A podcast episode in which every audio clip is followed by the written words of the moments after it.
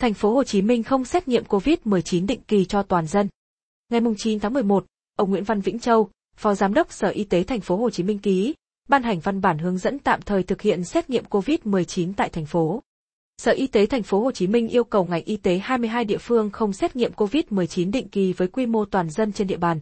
Với người đã tiêm đủ liều vaccine và người đã khỏi bệnh trong 6 tháng, địa phương chỉ xét nghiệm người có ít nhất một trong các yếu tố sau, có triệu chứng nghi ngờ mắc COVID-19, cần điều tra dịch tễ, người đến từ địa bàn có dịch cấp độ 4, người thuộc diện phải cách ly y tế theo quy định.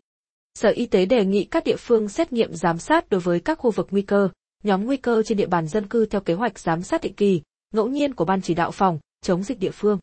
Lấy mẫu xét nghiệm tại các khu vực nguy cơ cao như chợ đầu mối, chợ truyền thống, bến xe, siêu thị, cơ sở bảo trợ xã hội. Ngoài ra, tùy tình hình thực tế mà ban chỉ đạo phòng chống dịch quận, huyện có thể bổ sung thêm các khu vực nguy cơ trên địa bàn.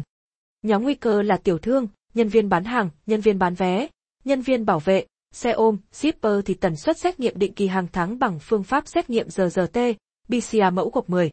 Tỷ lệ lấy mẫu xét nghiệm tương ứng theo cấp độ dịch của phường, xã, thị trấn. Địa phương ở cấp độ 1 xét nghiệm 10% đối tượng, địa phương ở cấp độ 2 xét nghiệm 20% đối tượng, địa phương ở cấp độ 3 và cấp độ 4 xét nghiệm 30% đối tượng.